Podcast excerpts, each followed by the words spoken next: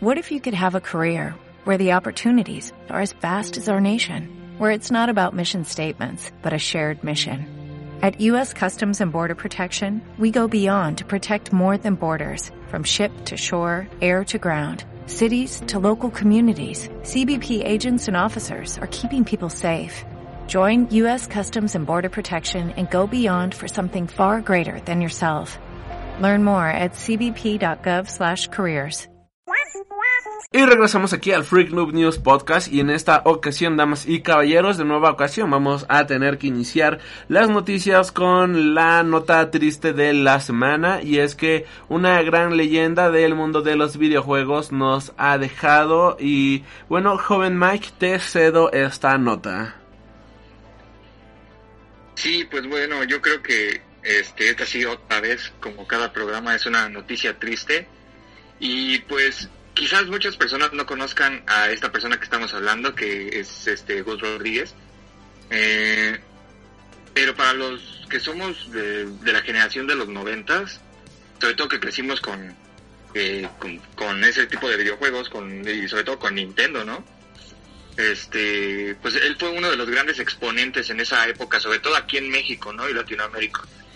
Eh, ya que él tenía, pues fue el conductor, ¿no? Del programa de Nintenderos y fue un fiel promotor siempre de la marca de Nintendo. Obviamente también estuvo en, la, pues bueno, fue el no estoy seguro, de, quizás tú me corrijas, pero según yo él fue también este el, el quien fue el que creó la revista Club Nintendo. Eh, sí, fue uno de los co-creadores. Ah, fue uno de los de los fundadores, ¿no? De los creadores. Eh, sí, exacto. Y es que realmente es lo, que comento, ¿no? Él, él fue uno de los grandes pioneros aquí en, en México, en eso, un gran promotor y pues yo creo que todos lo vamos a recordar, ¿no? Por eso. Este, fíjate que algo nuevo que yo me enteré ahorita, digo, realmente pues él no era un, aunque era conocido en el mundo gamer, eh, no era, bueno, para al menos para mí no era como que un gran, este, eh, una gran celebridad ni nada por el estilo.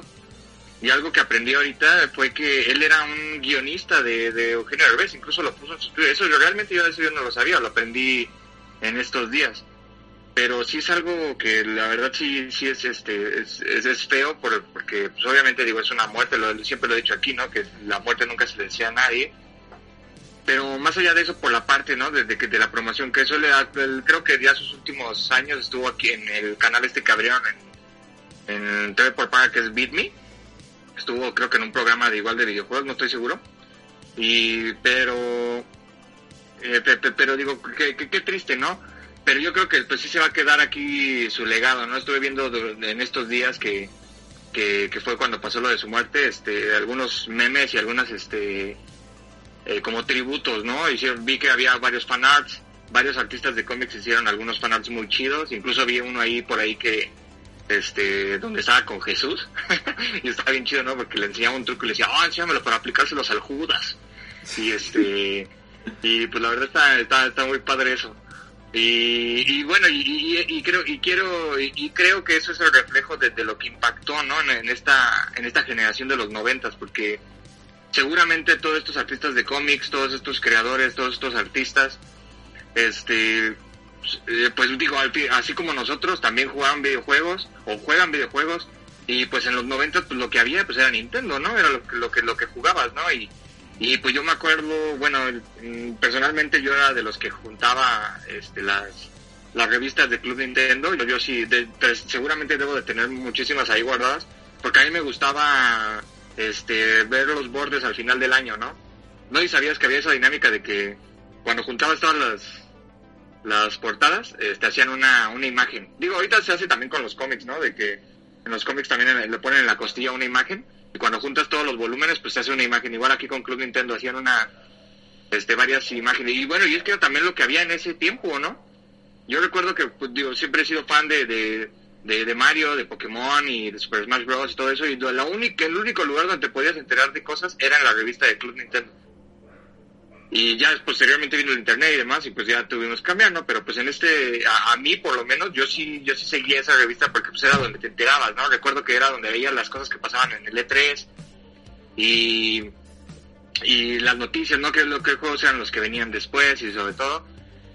Y, pues eso yo creo que es uno de los grandes legados, ¿no? Ahorita pues ya no, ya yo creo que ya no tienen el mismo éxito que, que tenían en esos tiempos pero pues bueno, el, legado va a quedar, sobre todo como, como este gran, gran promotor del, del gaming aquí en México y también ese como, como corazón, ¿no? Que hasta en sus últimos días, este, yo creo que siguió siendo el, el mismo Gus que, que, que, desde el principio, ¿no? Yo creo que nunca cambió su personalidad ni su forma de ver eh, los videojuegos y eso creo que es algo que, que siempre va a quedar en, en los corazones de todos los gamers.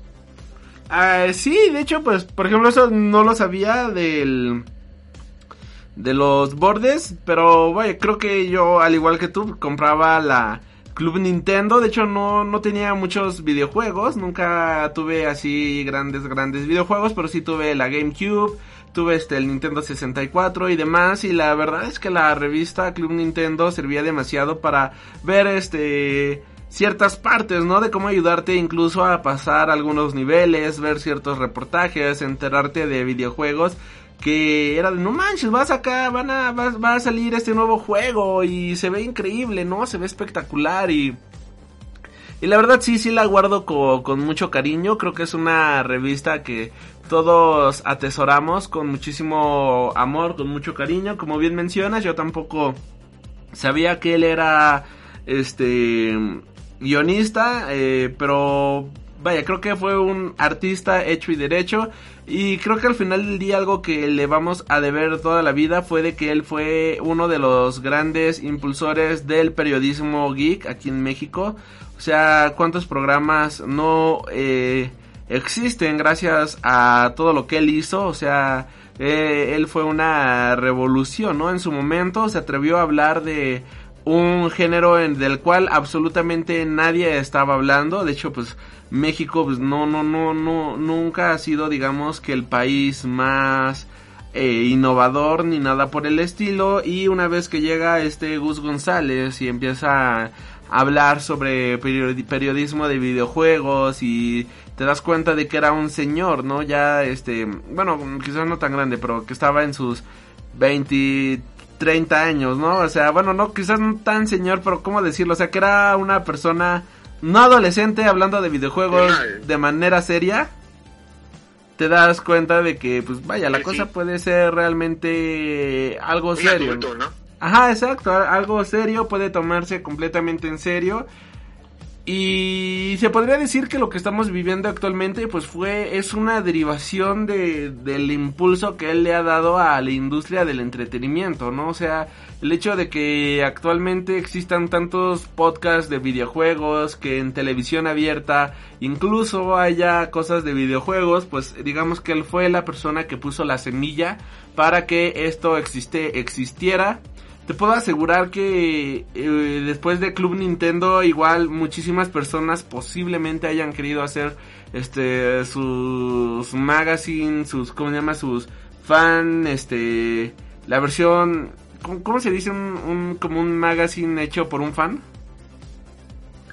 Eh, fan como un fan art, no que un bueno, tiene un nombre en específico, no me acuerdo, pero o sea que varios que te gusta que hayan querido imprimir su propia revista, que hayan querido incursionar en esto y sus resultados pues acabaron en infinidad, ¿no? De blogs que existen actualmente en internet, sus resultados acabaron en que hoy 30, 40, 30 años después, ¿no? Del nacimiento de Club Nintendo, pues también tenemos que Televite, que TV Azteca tiene su propia este liga de videojuegos, ¿no? Y es como, wow, ¿quién iba a pensar que iba eh, un programa, un canal de televisión abierta iba a tener su propio, este, su propia liga de videojuegos y es algo que han logrado de muy buena manera y que esto no hubiera sido posible sin esta semilla que pues plantó a inicios de lo, bueno, en los años noventas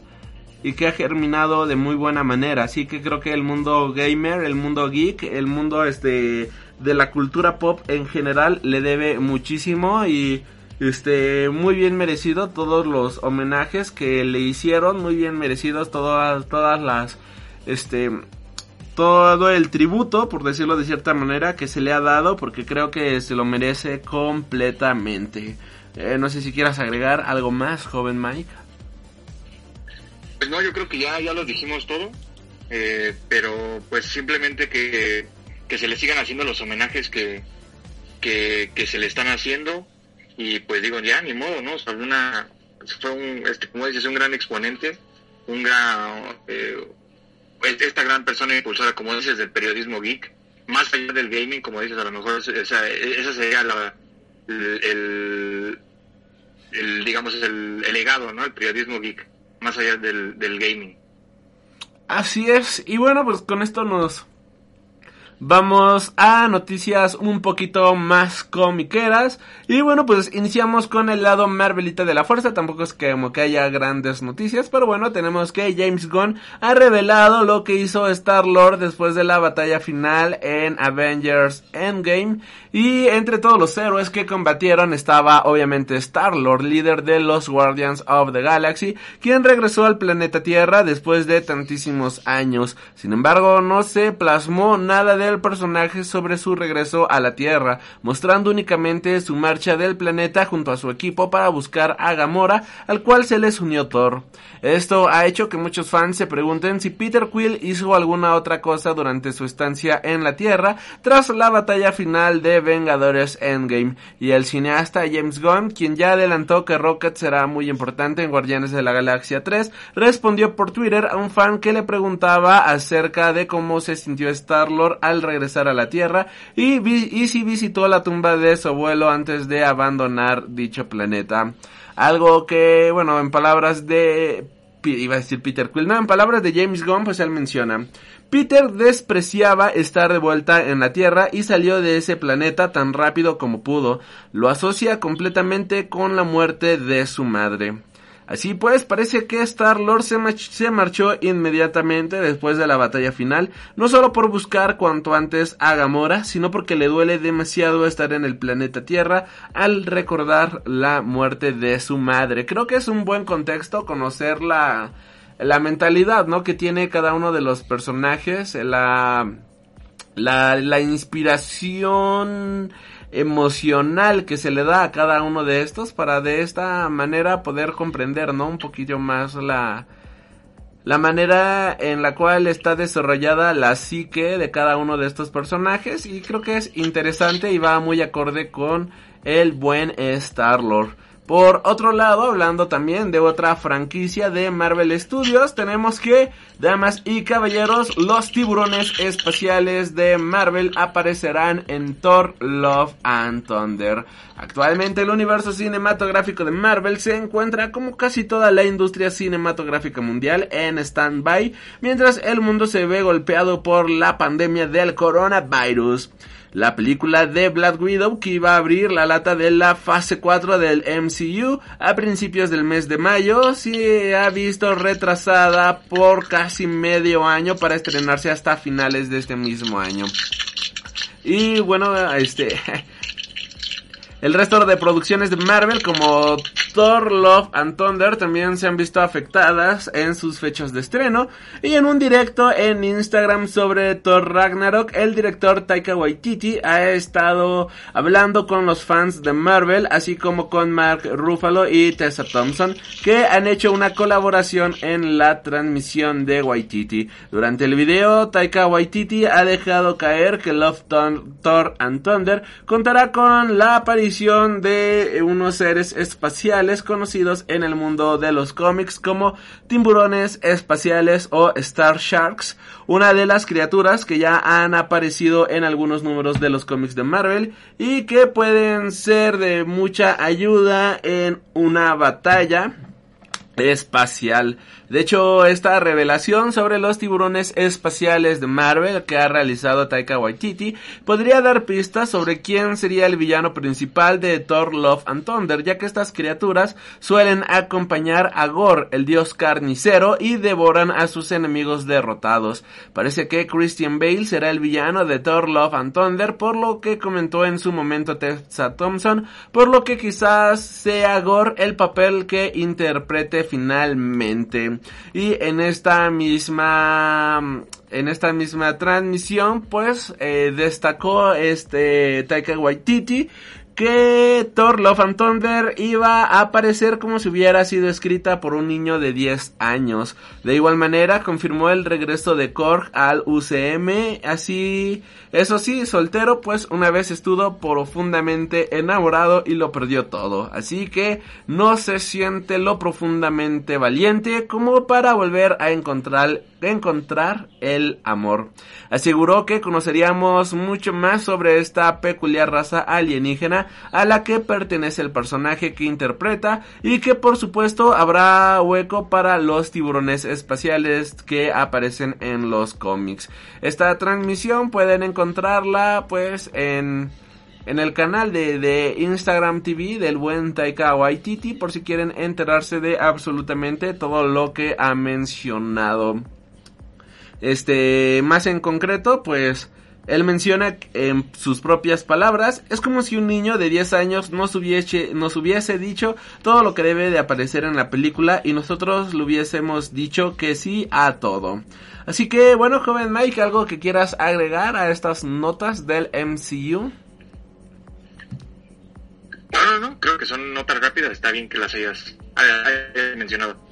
Ok, y bueno, pues ya nada más para cerrar con las noticias del día de hoy, pues eh, Matt Reeves ha revelado la principal razón para poder dirigir la película de The Batman en una entrevista con The New York Times para hablar de su trabajo con The Batman y ha dejado numerosos detalles sobre el momento en el que recogió el testigo de Ben Affleck como guionista y director de la película del universo extendido de DC Comics. Según explica Matt Reeves, la principal condición que puso para ponerse al mando de la dirección de la película de The Batman fue contar con libertad creativa. El director no habría aceptado el trabajo si Warner o DC Hubieran estado interfiriendo constantemente en sus decisiones. La verdad es que no es algo de sorprender el hecho de que Matt Reeves impusiera esa condición para dirigir The Batman. En Hollywood no son pocos los estudios que tienen por costumbre involucrarse demasiado en la toma de decisiones narrativas en las producciones de grandes franquicias. Disney es, por ejemplo, una de las más habituales en hacerlo, especialmente con las películas de Marvel o Star Wars. De hecho, no hace demasiado este, nos enteramos que Scott Derrington había dejado la dirección de Doctor Strange y el multiverso de la locura por abro diferencias creativas, por lo cual el hecho de que le, le estén dejando hacer lo que su visión original de The Batman, aunque esto signifique no estar adentro del universo cinematográfico de DC, pues creo que es lo más correcto y podemos ver esto como un bonito Ellsworth y de esta manera disfrutar de una buena película que creo yo que lo más importante no es el hecho de que estén conectadas no es el hecho de que vayan a acabar en una maxi película, sino que viene siendo el hecho de que estas sagas, pues bueno, que estas películas puedan ser disfrutadas de inicio a fin como películas completamente independientes y que puedan sostenerse por sí solas y sin necesidad de un universo compartido. No sé si deseas agregar algo, joven Mike. No, digo, claro, o sea, yo creo que incluso Warner ya lo eh, ya, lo entendió, ¿no? Sabe, ya se dio cuenta de que las películas que, que, no, que no comparten un universo eh, se tienen mejor éxito, o, simplemente porque pueden compartir el universo, ¿no? Como es el caso, por ejemplo, de Wonder Woman y Aquaman, que en teoría comparten el mismo universo, pero pues como se centraron en una sola película y sin dejar cabos sueltos de que se van a volver a a juntar ni nada, pues todo un hitazo, ¿no?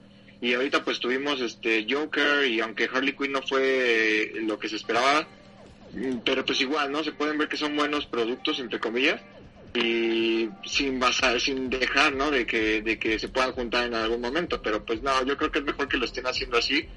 Y pues tienes razón, ¿no? Los, este Disney se, siempre se, se quieren meter en todos los proyectos, inclusive James Gunn la semana pasada eh, reveló de que Disney le impuso presión para que metieran a Thanos en Guardianes de Galaxy el volumen 1. Y eso, pues sí es algo como que sorprendente, ¿no? Porque yo, yo la verdad yo sí me imaginaba que era algo de, James Gunn, que fue el que quiso meter este a Thanos en la película, porque fue, de hecho fue la, la primera la primera película en donde pudimos ver a Thanos como personaje eh, real, ¿no? No, no como un cameo. Este, y, pues y, ya después enterarte de que fue parte de la presión de Dios. O sea, digo, no sé cómo hubiera sido si no hubiera estado Thanos. O sea, creo que, eh, digo, obviamente hubiera sido exactamente lo mismo, pero pues aquí te daba, bueno, para lo menos para mí, o sea, sí había como un poco más de presión porque sabías que Thanos, eh, digamos, la orden directa era de Thanos, ¿no? Inclusive, pues al final es cuando se ve lo del, este, eh, o sea, se, se, logran ver varias cosas ahí que, que se conectan inclusive con, con Avengers y demás. Así es, y bueno, pues ya nada más para ir cerrando con las noticias de esta semana, pues tenemos que DC Comics dona 250 mil dólares y subasta arte original para ayudar a las tiendas de cómics en la crisis del coronavirus. El coronavirus no entiende de países ni de estatus social, nos está afectando a todos en todo el mundo y aunque algunos países europeos parece que están empezando a ver la luz, en Estados Unidos esto ya se ha convertido en una de las peores pesadillas que se pudieran haber imaginado. El confinamiento obligatorio se ha empezado a imponer en distintos estados del país, evitando que la gente salga a la, a la calle. Y claro, si la gente no sale a la calle es para evitar más contagios. Al hacer esto, pues diferentes establecimientos como restaurantes, librerías y obviamente tiendas de cómics se han visto obligados a cerrar para evitar tener exposición en la crisis que está conllevando el coronavirus. Pero como en los peores momentos, también se puede ver lo mejor de las personas, excepto en México. Todo el mundo está intentando arrimar el hombro para hacer esta crisis un poco más llevadera. Y claro, la editorial de cómics DC no iba a ser diferente. Tal como ha anunciado en un comunicado recogido por Screen Rant, DC Comics ha decidido donar 250 mil dólares a la plataforma Book Industry Charitable Foundation que ayuda a las, a las pequeñas librerías, incluidas las tiendas de cómics, en tiempos de necesidad, por ejemplo, sufragando los gastos del funeral de familiares y empleados, ayudándoles a pagar la hipoteca o el alquiler de local o los diferentes gastos médicos ocasionados por la infección causada por el COVID-19. Pero la generosidad de la casa de Superman o Batman no queda ahí, pues el propio Jim Lee, actual presidente de DC Comics y reconocido dibujante de los mismos, ha decidido poner un granito de arena, subastando diferentes bocetos originales salidos de su puño a través de eBay, tal como él mismo explicaba a través de su cuenta de Instagram. Cada día subirá un nuevo boceto que estará en subasta durante tres días en el al, al mayor postor. Eh, y bueno, eh, va, se va a tener el honor de elegir cuál será, y el, el ganador de cada subasta va a tener el honor de elegir cuál será el siguiente personaje que Jim Lee dibujará y todos los beneficios serán destinados a apoyar a las tiendas de cómics. Jim Lee seguirá con esta iniciativa durante 60 días desde el pasado primero de abril y como se puede ver en las subastas activas no recauda menos en las subastas de activa no recauda menos de 10 mil dólares con cada dibujo. Así que creo que es un apoyo bastante bueno, creo que eso está bastante chido. Eh, de hecho, también el dibujante mexicano Humberto Ramos, pues mencionó que iba a estar uniéndose a esta causa, apoyando a, a, través de subastas de dibujos diferentes, apoyando a diferentes tiendas. Habrá que ver cómo él está manejando este tema, pero bueno, es bastante bueno como eh, se está dando estos casos. Y bueno, después de una buena viene una mala. Como dicen, una por cada de sal, dos de azúcar o algo así. Este, eh, resulta que Diamond Distribution podría regresar a distribuir cómics de manera normal, entre comillas, porque vaya, la normalidad es algo que jamás va a volver después de esto.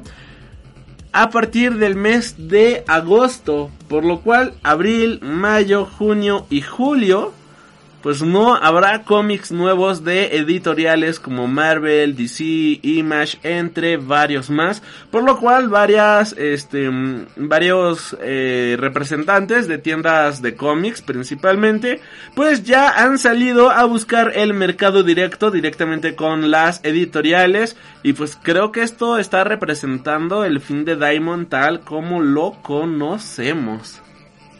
No sé si deseas agregar algo, mi buen Mike. Cambios, cambios extraños hay en mí, ¿eh? te digo, este, muchos, muchas personas lo están diciendo y, yo creo que es una realidad. O sea, el mundo después de, después de la cuarentena, después de la pandemia, va a cambiar. Y pues sí, digo, y si de por sí ya lo estamos viendo, ¿no? No va a ser, este, no va a ser lo mismo en todo y como dices, quizás es el, el inicio del fin de Diamond. Sí, y bueno, pues algo más que desees agregar, joven Mike, o nos vamos a un corte para ya irnos a hablar directamente de nuestro tema principal. Eh, pues yo creo que ya este, sería sería todo, ¿no? Ya son todas las notas, ya, se están, ya están bien informados todos los escuchas. Perfecto, y bueno, con esto nos vamos a un pequeño corte. Ah, bueno, antes de antes de irnos, perdón, perdón, perdón, eh, quiero mencionar algo rapidísimo y es que esta semana ya salió el nuevo disco de Nightwish llamado Human Nature. Y está, está, está chido, eh, la verdad, no es mi disco favorito de la banda.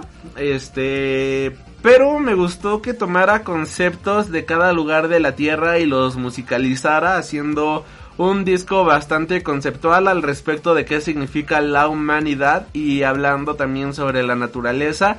E incluso hay una canción dedicada a los bosques mexicanos.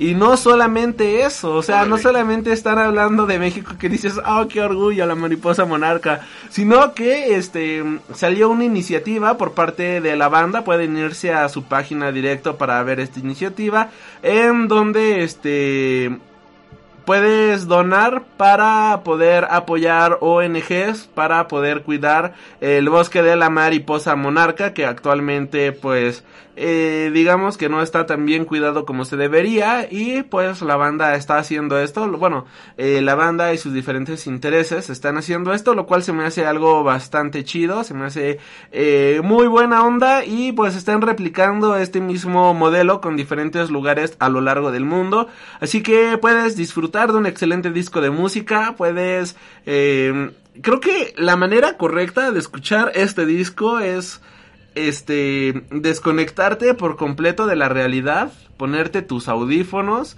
acostarte, sentarte, meditar o algo por el estilo y disfrutar de todo lo que te están hablando porque va desde el inicio de la creación de la tierra hasta hasta mm, los sentimientos que llegamos a tener y diferentes culturas que llegan a existir, lo cual está bastante interesante, o sea, si es un álbum conceptual bastante bueno que vale muchísimo la pena. Y si tienen la oportunidad de escucharlo, por favor háganlo. Está gratis el, el, el disco entero en Spotify, está en YouTube. Eh, creo que no, no, no sé si esté en Amazon Music, pero bueno, pues si está pueden escucharlo también ahí, pero la verdad lo desconozco. Así que pues vayan a Spotify, a, a, YouTube y escúchenlo porque vale mucho la, la pena. Eh, Tristemente pues no podemos comprarlo físico, ir al mix up o algo así para adquirirlo, pero eh, comprenlo digital. De hecho es un álbum doble, son dos discos, eh, cada uno con sus diferentes temas. Y la versión deluxe te incluye los mismos discos, pero también viene con diferente arte, como si fueran este pinturas rituales y pinturas primitivas, cosas por el estilo que hacen alusión también a temas de la naturaleza y también te incluye eh, un disco con las versiones instrumentales de cada canción. De hecho, pues quien conoce a Nightwish, quien conoce este género, pues sabrá que es un género que se presta mucho al al este a, la musicalización, ¿no? O sea, son bandas que ocupan orquestas enteras para grabar un disco y cosas por el estilo. Y bueno, pues ya también estuve escuchando la versión Deluxe Edition y se disfruta muchísimo. Porque de cada región que hablan, de cada parte que está enfocado este disco, pues se habla muchísimo. Bueno, o sea, agarran la la, el sonido característico de cierta región. De hecho, hay una canción llamada Tribal que tiene muchísimos sonidos muy africanos. Puedes escuchar incluso cómo la batería deja de ser una batería convencional para convertirse en este eh, en percusiones y cosas por el estilo. Y escuchar también la versión este instrumental si son este mm, adictos a la música. Se me olvidó el nombre cómo se dice a los que son adictos a la música joven Mike Ay, no sé, no, sé. tiene un nombre en específico, bueno, pero si son eso, eh, créanme que van a disfrutar muchísimo, muchísimo este disco, así que pues esta, esta es la recomendación musical de la semana. Y también Igor, Igor, otra banda que me gusta mucho, también estrenó disco la semana pasada, el cual también pueden escuchar completamente gratis en YouTube, completísimo, este, y en Spotify y demás. Y me gustó mucho que este disco de Igor, eh, Igor, quien no lo tope, es un productor alemán. En esta ocasión, pues, estuvo innovando, bueno, hizo una mezcla entre la ópera barroca eh, con death metal y música electrónica. La verdad es que el resultado es increíble. En álbums anteriores pues ya había experimentado con este concepto, pero ahora sí se fue así de lleno, o sea, directamente a, a lo barroco y de igual manera experimentar con sonidos bastante buenos y está brutal. Es uno de los discos. Ah, que de hecho te pasé a ti una de las canciones. Y que de hecho el joven, Mike subió una publicación en YouTube, digo, en, Facebook, que decía. Rólenme una canción y si ya la escuché, este, nos damos en la madre, ¿no? Algo así. Y yo sabía que esto no lo has escuchado, pero ¿la llegaste a escuchar, joven Mike, la canción que te pasé? Sí, sí, les, sí la escuché. De hecho, es lo que te iba a comentar, de que, por ejemplo, igual ves que me recomendaste también canciones de, de Nightwish. Ah, sí, porque no lo has escuchado. Que, fueron, este, fue... ¿Perdón? Sí, porque no lo habías escuchado. No entiendo quién en el mundo no ha escuchado Nightwish, pero bueno. No, pues mira, es que, eh, no sé, estuve como que en un, en un periodo medio raro de mi vida en el que realmente no escuché mucha música estos últimos años. ¿eh? O sea, nada más escuchaba como que... O sea, digo, escuchar por mí, digamos, de traer en mi, en, mi playlist y escuchar canciones y todos los días. No, la verdad es que no solamente escuchaba lo convencional que pasaban en la radio, de repente en la tele y así, entonces sí estuve como que muy desconectado de la música un tiempo y entonces por eso ahorita ya como que quiero volver a escuchar, ¿no? Y por eso también pedí ahí recomendaciones y demás y, y digo, obviamente te agradezco a ti y también a todos mis amigos porque pues ahí por igual por inbox me empezaron a pasar como que canciones y discos y, y artistas y créeme que hay una infinidad de artistas nuevos que ni conocía pero pues qué padre, ¿eh? Está, y digo, pero regresando a tus canciones, este, no, la verdad están, están muy padres, ¿no? Sí, es, sí vale la pena eh, sentarte un ratito y, escuchar las canciones. Qué bueno que te hayan gustado. Y bueno, pues, eh, ¿alguna recomendación que quieras darnos? ¿Una recomendación musical, joven Mike? Eh, antes de irnos al tema principal. No manches, no es que estoy diciendo que que no escucho música y ya, ya me quieres aquí quemar. No, pero pues a lo mejor y hay algún disco que a ti te guste mucho y que quizás más de uno no conozcamos, ¿no? puede pasar, ¿no? No, no, pues digo, por ejemplo, hay un artista que de hecho eh, yo soy muy fan, o era antes, porque ahorita ya no, pero yo antes era muy fan de, de todos los este, eh, reality shows como tipo American Idol, eh, eh, ¿cómo se llaman? The X Factor, todos esos, eh, sobre todo los americanos y los británicos, ¿no? Que son los originales. A mí siempre me gustaron mucho esos, esos shows y pues yo los veía año con año porque pues para mí, según yo desde mi perspectiva, ahí sí salían personas este talentosas, ¿no? Que sí sabían, este, que sabían cantar, que podían hacer música y demás. Y pues, de, pues hay muchísimos ahí que, obviamente no ganan, muchos artistas de ahí. Y pues después no se vuelven famosos, ellos sacan como que sus producciones digamos, este, ¿cómo se les, cómo se diría? Más, este, más artesanales, o sea, producidas por ellos mismos y después las venden y demás. Pero, por ejemplo, hay, hay un autor, ah, digo, hay, hay uno de ellos que sí ganó, se llama Philip Phillips. Y la verdad, él es uno de, mis artistas favoritos este, hasta, hasta la fecha. Este, porque, bueno, me gusta mucho su voz, me gusta mucho la música que toca y, y, como, y las canciones que tiene, ¿no? También que son muy así, estilo romántica, un poco más, más, más llevaderas, ¿no? Y pues sería mi recomendación, Philip Phillips, por si es que no lo conocen. pero pues obviamente a lo mejor este pues, no no es como que tan convencional a lo que la gente le, les gusta escuchar eh, y tiene dos discos eh, ya no ya no ha sacado ahorita más pero pues no sé si en algún futuro eh, piense sacar quizás sería bueno preguntarle como como como alguna vez me, me, recomendaste Así es, y bueno, pues con esto nos vamos a, bueno, ya saben aquí la recomendación del buen Mike, Philip Phillips, pues vamos a, a escucharlo. Este, y si no nos gusta, te damos en la madre. Ah, no, y este. Y bueno, pues nos vamos a un pequeño corte. Bueno, sí, porque aquí, para quien no lo sepa, el muchacho entrena este lucha libre, así que pues tengan cuidado con el muchachón. No, no, es MMA, ¿cómo, cómo se dice? Sí. MMA. Sí, artes marciales. MMA, artes marciales mixtas. Perfecto. No es tan divertido como la lucha libre, pero pues es algo. Así que, este, Ah, tengo, tengo un buen de ganas de, de verla, de ir a la lucha libre. Hay un este luchador nuevo que pone la canción de la serpiente de, de, de, Disney. No sé si ya lo viste. Que está. que, que llega y este. Y tiene su serpiente. Bueno, o sea, como una, un guantecito de serpiente. Y su ataque es este el ataque de la cobra. Y empieza a cantar. Ah, ya. Eh, pero en la WWE, ¿no? No, no, no, este, es uno mexicano que hasta usa máscara. Es uno verde. Ah, sí. Sí, sí, sí. Ah. Y empieza a bailar. y... hay uno que se llama Santino Marella, que es italiano. Ah, no, no, no, él no, él no, él no. De la cobra. Bueno, acá es algo muy similar, pero como que mm, es un concepto muy chistoso, de verdad muy chistoso, vale muchísimo la pena. Y bueno, nos vamos a un corte y regresamos aquí al Freak Noob News Podcast, un podcast de cultura nerd. O'Reilly Auto Parts puede ayudarte a encontrar un taller mecánico cerca de ti. Para más información, llama a tu tienda O'Reilly Auto Parts o visita oreillyauto.com.